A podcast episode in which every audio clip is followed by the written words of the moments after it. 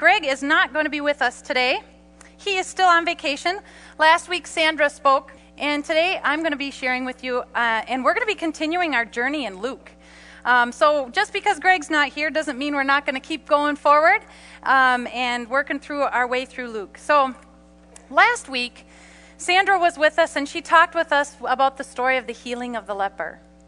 And in the story of the healing of the leper, we learned that Jesus is not only about healing us physically, but he has healing in store for us emotionally and socially. Because you see, the leper was probably a very isolated person. He had to, when he was going out in public places, he would have to shout out, unclean, unclean, so that all the people that were in the public places could go away and all the healthy people could stay away.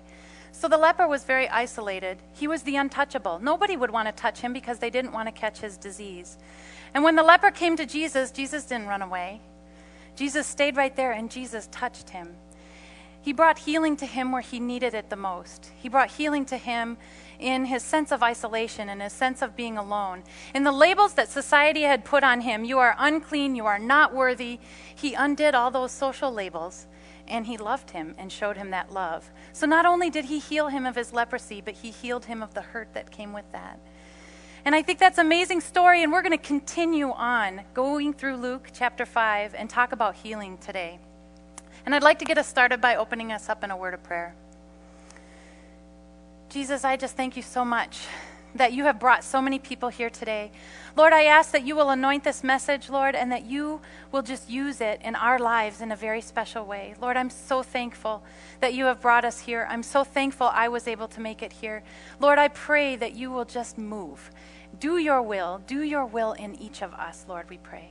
In your name we pray. Amen. Of all the messages that I've gotten up here to share with you, this one has probably been the hardest one for me to prepare for and not because it's necessarily had some huge theological principle that I've needed to wrestle with and unpack so that I could communicate it to you clearly, um, but really because of what God has been doing personally in me this last week.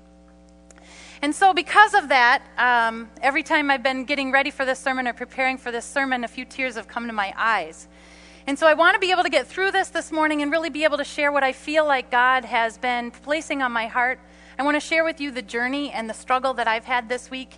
And so I'd like to ask for maybe 20 people if you'd be willing to raise your hand and say, Annie, while you're bringing this message forward, I'm willing to pray for you. I'm willing to keep you in prayer. I really appreciate that. That means a lot to me. Thank you. Um, because I think God has something really special for us this morning. And so I'd like you to turn to Luke chapter 5, verse 17 to 20.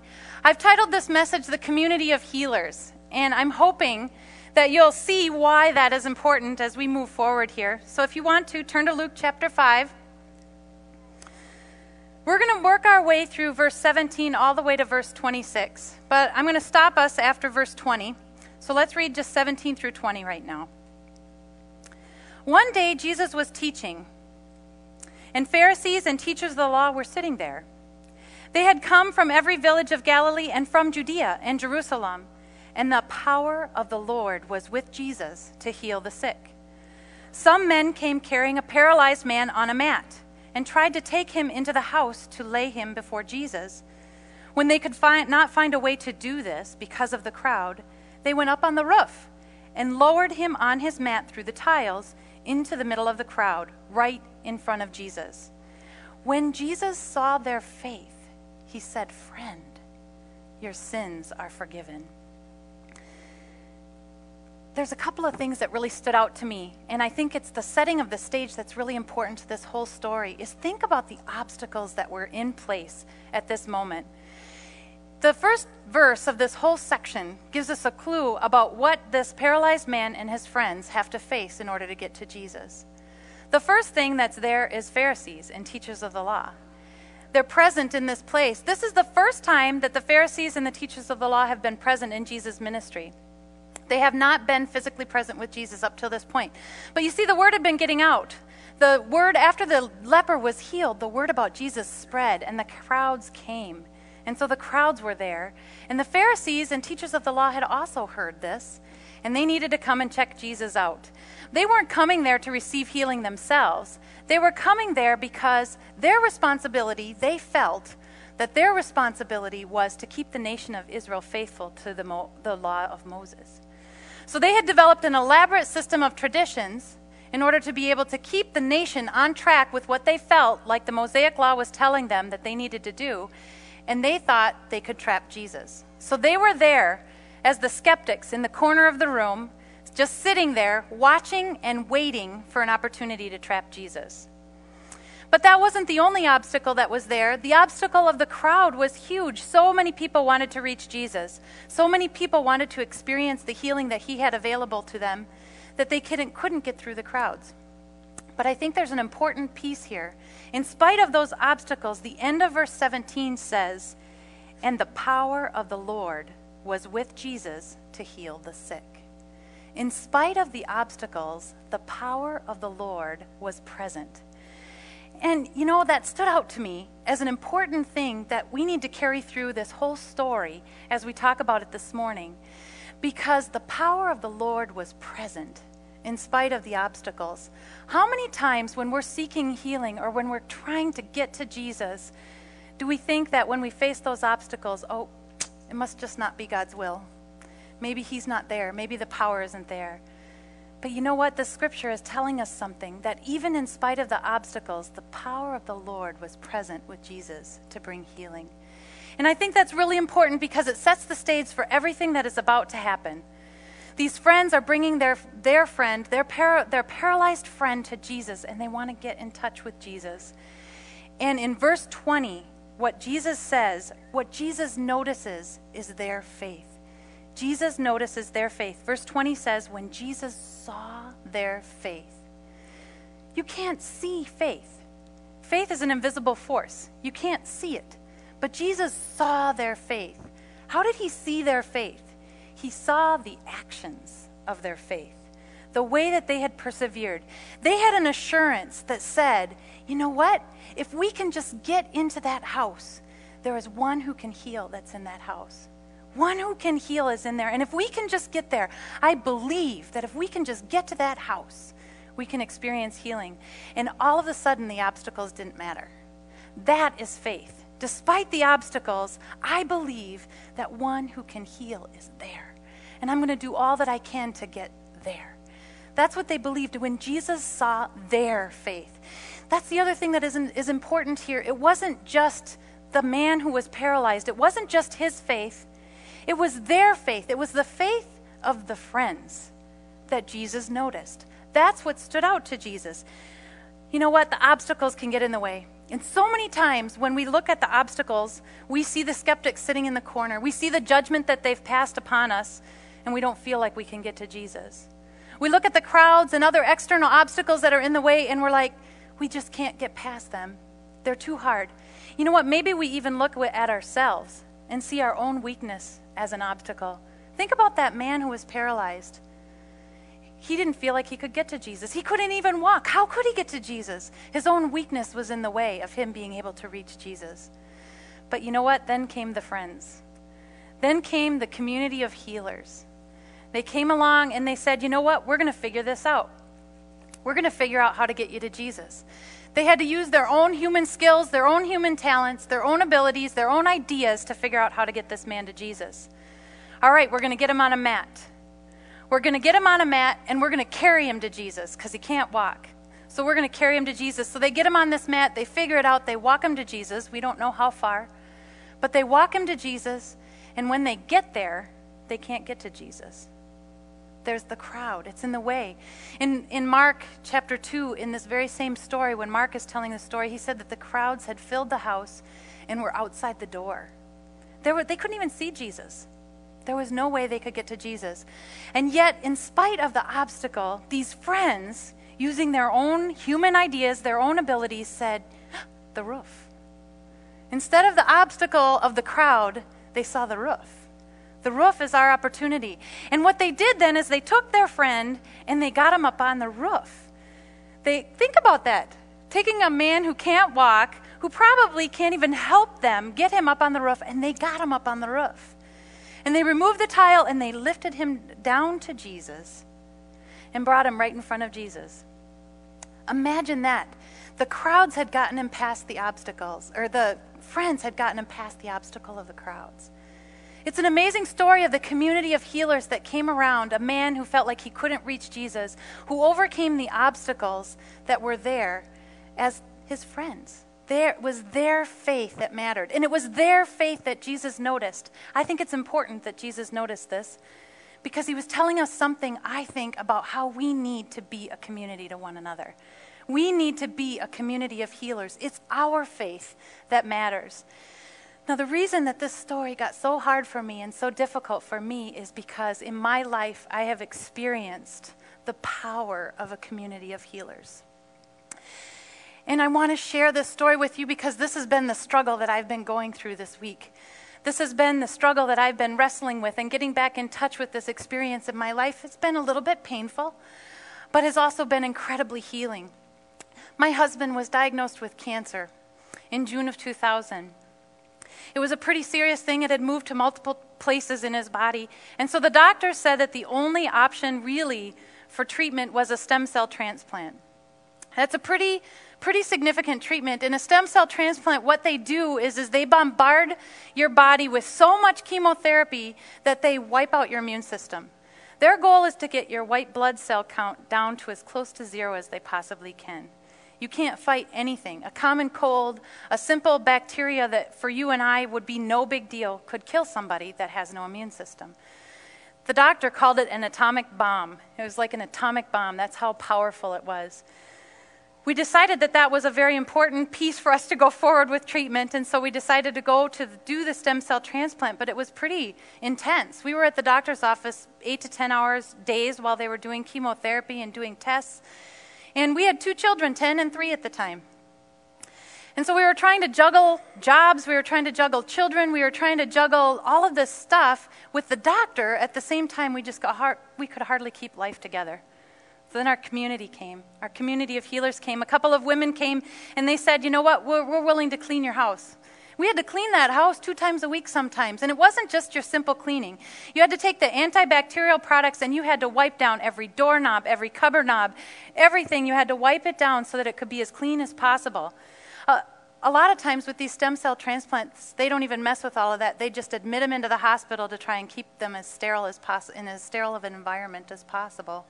But we wanted Kevin to be home with us, and our community of healers helped us to do that. And you know, I, being in the doctor's office eight to 10 hours a day, I didn't have time to be able to cook meals. That was the last thing on my mind. So another group of folks got together and they said, We're going to start bringing you meals on a rotation each week. And for two days a week, they would, on a rotation, bring us meals. And these were meals. I mean, they weren't just, you know, your simple little meals that I cook for myself. These were the kinds of meals that had portion sizes that were huge. They'd last you three meals. They had the salad, they had the sides, they had the desserts. I never cooked desserts for myself. These ladies cooked desserts for us, and we had desserts. We had meals better than what we had for ourselves because they were a community of healers using the gifts that God had given to them to care for us during our time of need. You know, after the stem cell transplant was done, Kevin had a lot of recovery to do. And three months after the stem cell transplant was done, he went back for his PET scan, and it showed that the cancer was still growing and it had progressed and moved into his lungs. So at that point, the doctor said the only option at this point is to go for more chemotherapy. So he went through another six rounds of chemotherapy. One month after that round, that round of chemotherapy was done, the cancer had grown even more. The doctors at that point said there's nothing really more that we can do. Traditional treatments probably won't work. So at that point, we decided to go down to the Mayo Clinic and get a second opinion. We drove down to Rochester, and the doctors down there said the same thing traditional treatments probably won't work. Um, but they had an experimental study that we could be a part of and maybe try that. It had been shown to be somewhat effective with lymphoma, so we decided to be a part of that. After the third treatment under the experimental study, one night in the middle of the night, Kevin started feeling some pressure in his chest. And it was interesting because at that night when we had gone to bed, I had felt the tumors in his neck. I kind of felt them on a regular basis just to see where they were at. And by morning, when I touched them, I could physically notice that they had just grown in short eight hour time frame. We knew something was wrong. We called down to Mayo Clinic right away, and they said, You need to come right away. So we got in the car and we drove down there. And when we got down there, they looked at him, and he had fluid building up in his lungs, and the cancer was definitely growing. And so they said at that point, the experimental study was no longer going to be a possibility either. And they had no hope for us. They said, The best thing you can do is go back to the hospital and get the fluid that's on your lungs taken off. And so they called ahead to St. John's Hospital, and we had to drive right from Mayo Clinic to St. John's Hospital. That was the longest 90 minute drive of my life. you know, you wish Rochester wasn't so far away because that whole time, Kevin and I were just sitting there, mostly in silence. We couldn't believe what was happening. It was hard to believe that after all the faith and all the prayers, so many people coming around us, that this would be the kind of news that we would get. We got to St. John's Hospital at that point feeling almost desperate feeling like so emptied of faith. And as we were walking into St. John's Hospital, out comes Mike. Now, Mike had been praying for us for a long time. He had come to our house and he had laid hands on Kevin and prayed for him. How could it be that Mike was at St. John's Hospital, walking out the front doors of St. John's Hospital at the same time that we were going in? We told Mike what was going on, and he sat down right there on the steps of St. John's Hospital and prayed with us. At the moment when our faith was depleted, at the moment when we didn't feel like there was any more hope, along came somebody from our community of healers and prayed for us. Our faith was renewed. We went into St. John's Hospital just waiting and hoping for Jesus to show us the next step. And he did, and Kevin went on for more treatment. There are so many stories I could tell you of times at the right moment, in the right time, when we needed it the most, somebody would give us a call. Somebody would send us a card. Somebody would do something amazing to show that God is still with us, to renew that faith and that hope that one who heals is there. There's one who heals and he's there, and we just have to get to him. We have to overcome the obstacles that are in front of us, and it's our community of healers that helped us do that. I had started early on in the stage with Kevin as sending emails. I think I started with about a dozen people sending emails saying, Would you pray for this? Would you pray for that? By this time, the email list had grown to probably about 100 people. Those 100 people were forwarding those emails on to multiple other people, and there were probably thousands of people that were receiving emails and praying for Kevin at that time. They were our email community of healers. And they were a great community. And one day, um, Kaylin, had our daughter, 10 years old at the time, I think she was 11 at the time actually, had an awards ceremony on a Sunday night that she had to go to. Part of that ceremony was to have her father walk her down the stage, and he wanted to do this so much. This was such a big deal for them. The Friday before the ceremony, Kevin walked, woke up in the morning and he couldn't walk. We were able to get him to the doctor's office, and they couldn't really give us a reason why he couldn't walk. It could possibly be a tumor that had grown and put some pressure on a nerve. They couldn't tell us why. They couldn't do anything about it. They couldn't tell us how long it would last. And we were really disappointed because the most important thing for Kevin was to be able to walk Kaylin down to the stage. That was important to him, to be a part and participant in this ceremony. So we did two things. One is we called up and ordered a wheelchair because no matter what, Kevin was going to get her down to that stage, no matter what. But we emailed our community of prayer warriors and we asked them to pray that Kevin would be able to walk. And they must have been praying. They must have been praying big time because on Sunday morning, when Kevin woke up, he felt better than he had in months. And he got out of bed and he walked. He got out of bed and he walked. There were so many miracles all along the way, things that I can't even describe, and things that I could probably go on for hours and tell you about how God moved at moments when we didn't feel like things would change or things would be different. And it is hard for me to tell you, too, that Kevin did not survive, and he went home to be with Jesus after 18 months of treatment. I don't know why he wasn't healed of cancer, but I do know that all along the way, he experienced healing in countless ways. When we talk about the leper, and that the healing was so much more than physical, that the healing was emotional, that the healing was God just showing himself to that leper, that's the kind of healing that Kevin experienced. During that time, Kevin was healed of so many emotional hurts. God really showed up for him. He was healed of the pain of broken relationships in his life, and God showed him and revealed himself to Kevin and brought healing into his life. God showed Kevin himself in a way that I don't know that you or I could even understand or explain.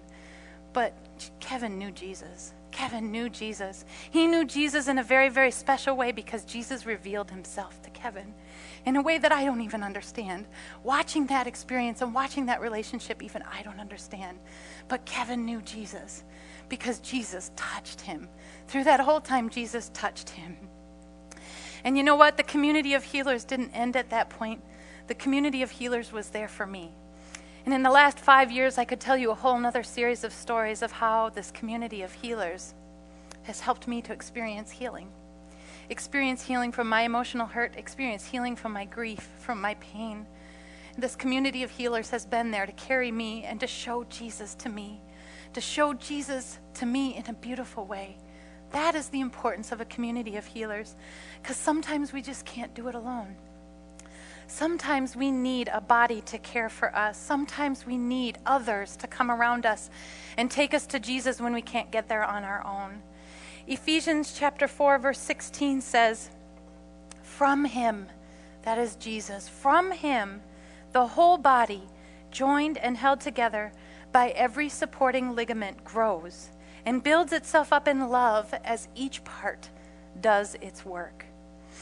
Their faith mattered. The friends who brought that man to Jesus were representing that scripture in Ephesians. They were showing us the picture of what the body of Christ is supposed to be like. That's why Jesus noticed their faith. They were a community of healers. They got past the obstacles.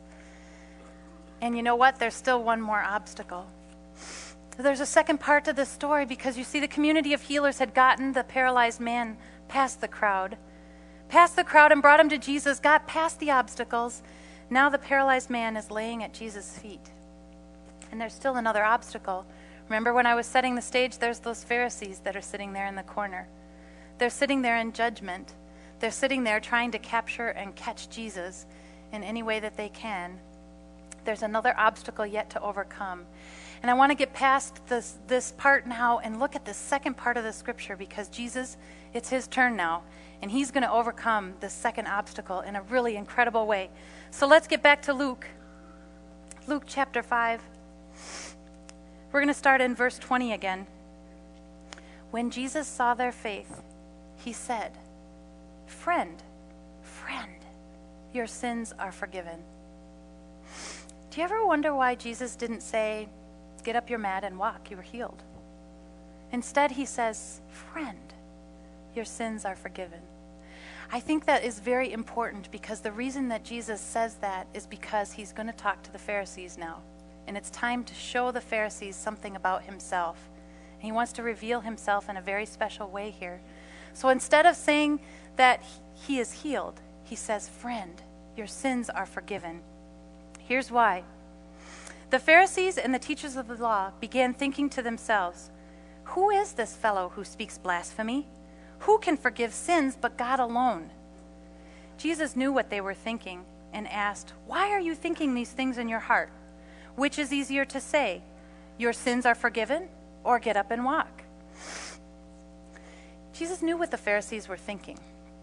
You see, the Pharisees had for a long time associated sickness with sin. In fact, it was a common way of looking at sickness in that day and age that if you were sick, then it was probably most likely because of your sin. And so you were outcast not only because of your physical ailment, but you were judged and outcast oftentimes because it was assumed that there was sin in your life and that's why you were sick. Jesus knew that this was their thinking, and so he decided to confront it here. He was overcoming that second obstacle because they were skeptical of Jesus. They were passing judgment upon these people who were here to be healed and Jesus decided to do something about it. He was not affirming their belief that illness was directly caused by the man's sin. In fact, we find out in other scripture that Jesus actually comes against this thinking in John chapter 9 when the disciples and Jesus are walking along and they come across a blind man. And the disciples actually ask Jesus, they say, Jesus, was this man, was it this man's sin or his parents' sin that made him blind? And Jesus responded, neither. It was neither this man's sin nor his parents' sin that made them blind. He was coming against the thinking of the day that because they were sick, it was because of some sort of sin in their life. There are no formulas to healing. There are no formulas that say, here's why we get sick and here's why we don't. This is why Kevin got cancer and this is why he, I didn't. I don't know the answer to that question. And I can't answer that question. There are no formulas, there's no answers, there's no secret that if we do it this way, XYZ, 1, 2, 3, that somebody will be healed. And scripture is very clear about showing us that. If you look at the stories of healing throughout the New Testament and throughout the Gospels, they're always done in a different way. They're always, there's no formulas. There's no way we can look at it and say, this is why. But we want to. We want to so bad. You know, when Kevin wasn't healed, the first question that pops into my head is, why? Why wasn't he healed? I want to know the answer to that question, but there isn't one. There isn't an answer to that question, but what you jump to and what you try and do is, well, maybe we just didn't pray enough, or maybe there wasn't enough faith, or maybe he didn't have enough faith, or maybe there was this thing, or maybe we made that wrong decision. You want to second guess yourself and try and uncover and answer the question of why. But there isn't an answer to that. And Jesus never tries to answer that question. And I think that that's an important thing for us to note. He doesn't try and answer that question. There is one answer to that question the one answer that I've come to accept and be okay with, and that is, is I don't know. I don't know. That's the answer to that question. The world is too complex. There's too many variables or combinations of variables, and I can't come up with the answer. I have to learn to live in the ambiguity of the question. I don't know the answer. And that's okay with me. I've become okay with that. Because there is one thing I do know, and that's what Jesus is trying to tell us here. The thing that I do know is Jesus has the power and the authority to heal. And not only does he have the power and the authority to heal of physical illnesses, he has the power and authority to forgive sins. And this is really, really important. Jesus was declaring his authority as the Son of God to heal sins and to bring spiritual healing to the people.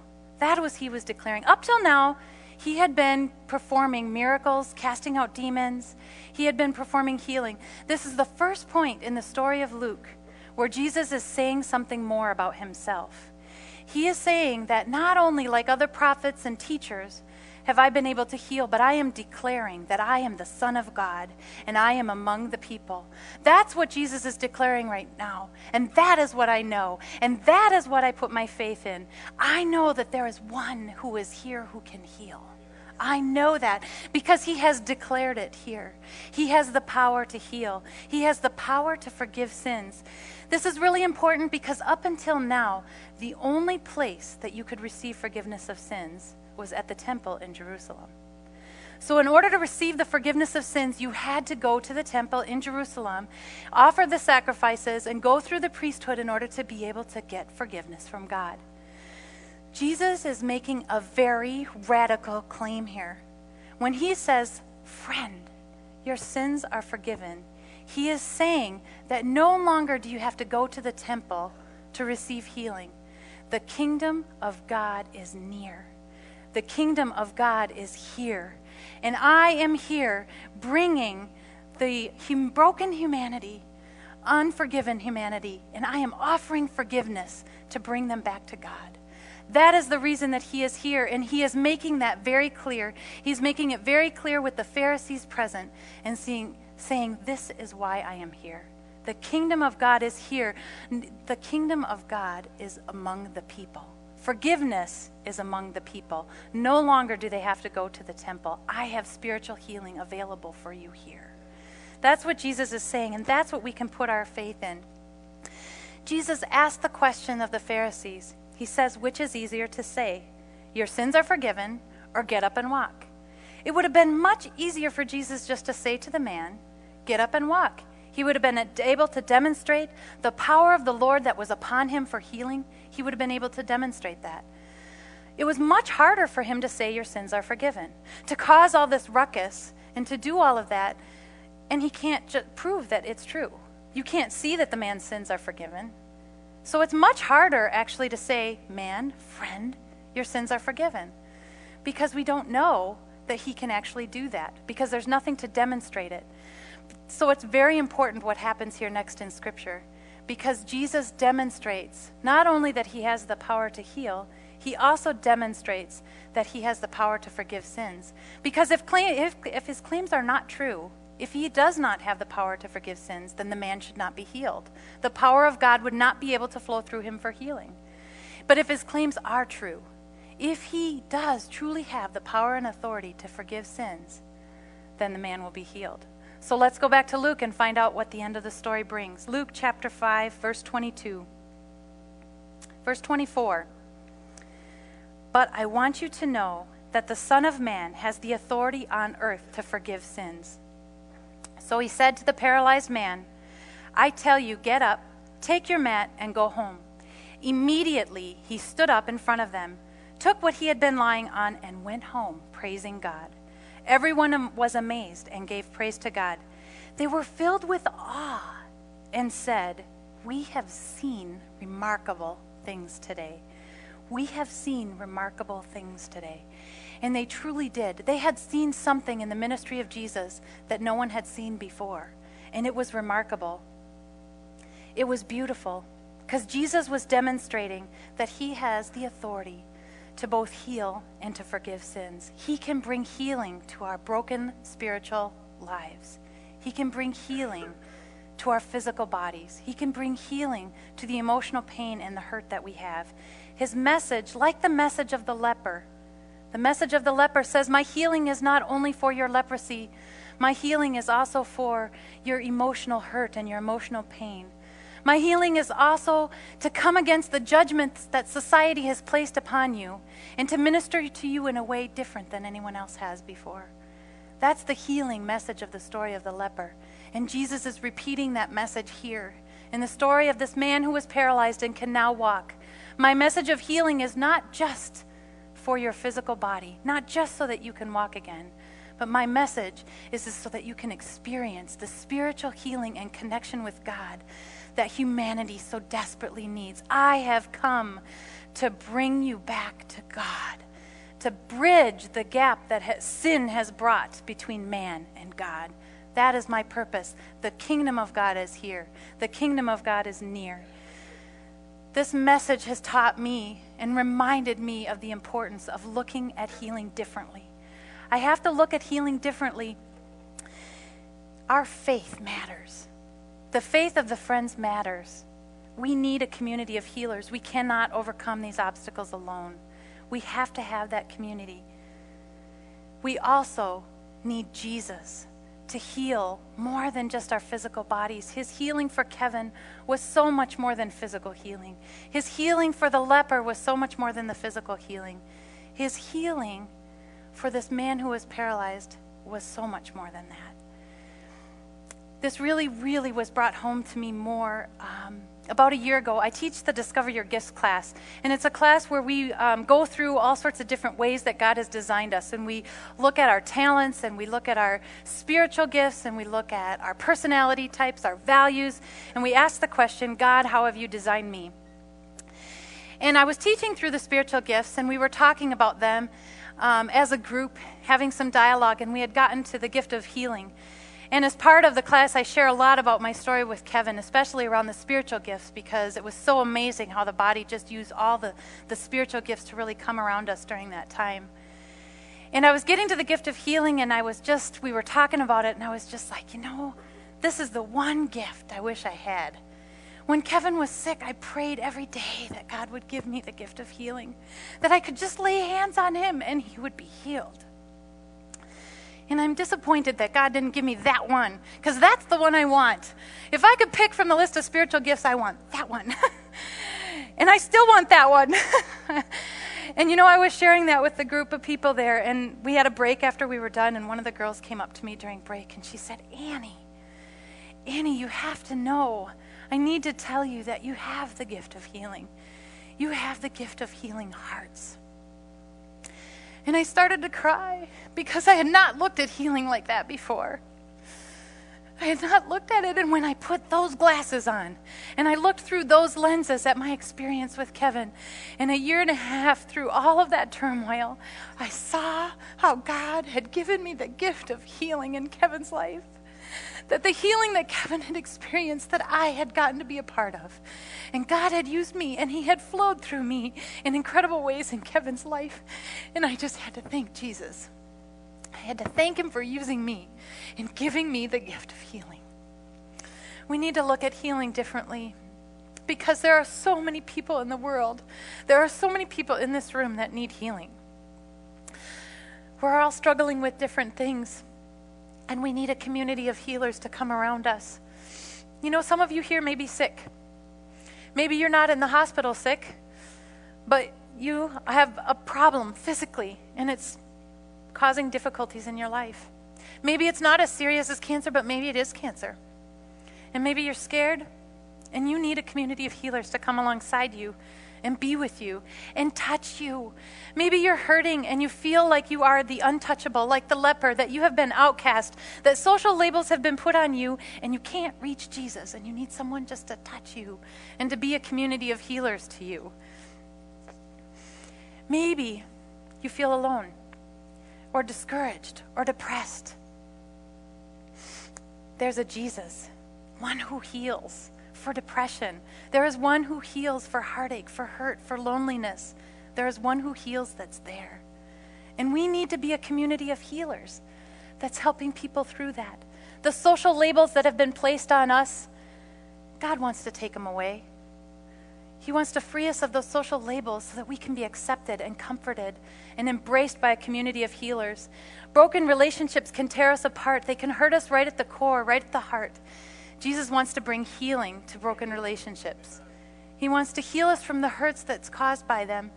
Tragedies and pain are a part of this world. I don't know if you guys have noticed, but I've noticed. Bad things can happen. And in part of the tragedies and the grief and the loss that we experience, Jesus is there. And He has a message of healing. He is the one who is there in the midst of our pain, in the midst of our hurt. He is the one who is there to bring healing. That is what Jesus showed me this week. That is what Jesus taught me this week through this message. He was there for Kevin, and he was there for me, and he used this community to do that. And you know what? He's using you today to do that. Because me getting up here and sharing my story about Kevin with you is bringing healing to me. And you guys are helping me experience the kind of healing that Jesus wants to work through me today, too. So Jesus is showing up here he is the one who heals. I know He's here. I know He's there. I will persevere. I will have faith, and your faith will help me to overcome those obstacles. 1 Corinthians 12, 26 and 27 says, speaking of the body of Christ, if one part suffers, every part suffers with it. If one part is honored, every part rejoices with it. Now you are the body of Christ each one of you is a part of it. If you rejoice, I rejoice. If you suffer, I suffer with you. My kids, I think, get this. My kids got this, or at least maybe they helped me get this. Um, on a cold, snowy day like today, isn't this picture a great picture? The lakes will unfreeze, the ice will go away. If you've been here when I've preached before, you've heard my um, all about my fishing habit and I like to go out on the lakes of Minnesota. The land of 10,000 lakes is the place to be in the summer. It's not my favorite place to be in February after 12 inches of snowfall, but it is my favorite place to be in the summer. When I'm not fishing, we're tubing. And this was a day we took my kids out tubing and we're pulling them behind the lake. And I think they get the whole part about if one part suffers, we all suffer. If one part rejoices, we all rejoice. Because it's fun to ride behind the boat like this. But what's really fun, if you've ever been tubing, is, is that the boat creates a wake. And if you can get that tube to go over the wake and ride out onto the smooth water, that's when it's really fun. I'm going to have you go back one more picture to this middle picture here. I want you to watch what they're doing right there. They're leaning together. In order to get over the wake, you have to lean together. They were trying to get over the wake and they were like this, leaning in opposite directions. And when one would go this way, the other would go that way. And then one would lean this way and the other would lean that way and they'd hit heads. It was just not a pretty sight. When they figured out if they lean together, they can get over the wake, then they were outside, riding on the smooth water, having a blast. Once they figured it out, they were going back and forth across the, the wake. They were having just a total blast. My kids get it You gotta lean together. We need a community of healers that leans together. And we need to lean with Jesus because He is the one who heals, and He is the one who is going to take us there. How do we become a community of healers? I think this is really important for us to figure out how to be a community of healers. We really need to be able to invite the community into our lives. And it is one of the hardest things to do. I think our society teaches us that independence and keeping your stuff to yourself is the most important thing. But when you have a need, you need to share it. You need to invite the community into your life. It's hard to do in a crowd this size. You're not going to be able to share your needs in a crowd this size. You need to have a core community that surrounds you, that you can really allow them to invest in your life. Because sometimes that community can notice things that you aren't willing to say because they know you. That community is the kind of community that will really be able to meet the needs that you have when you need it the most. To really be able to get you past the obstacles that, of the crowd and of this world. We need a community. If you're not in a small group, consider doing the hard work to build that kind of relationship. And it isn't easy. It isn't easy being a part of that community. It can be really messy, it can be really tough. Some of us maybe even have experienced broken relationships and hurts because of being involved in small groups that didn't go right. It takes work and it takes commitment and it takes perseverance. But a community of healers can be a very powerful thing. So invite the community into your life. Don't let shame, don't let judgment, past judgment, skepticism keep you from letting the community bring healing into your life. Another thing is perseverance. In this story, perseverance really stood out, didn't it? Those folks persevered. Persevere with one another in faith. It stood out to Jesus. It was their faith that he saw, and it was demonstrated by their perseverance.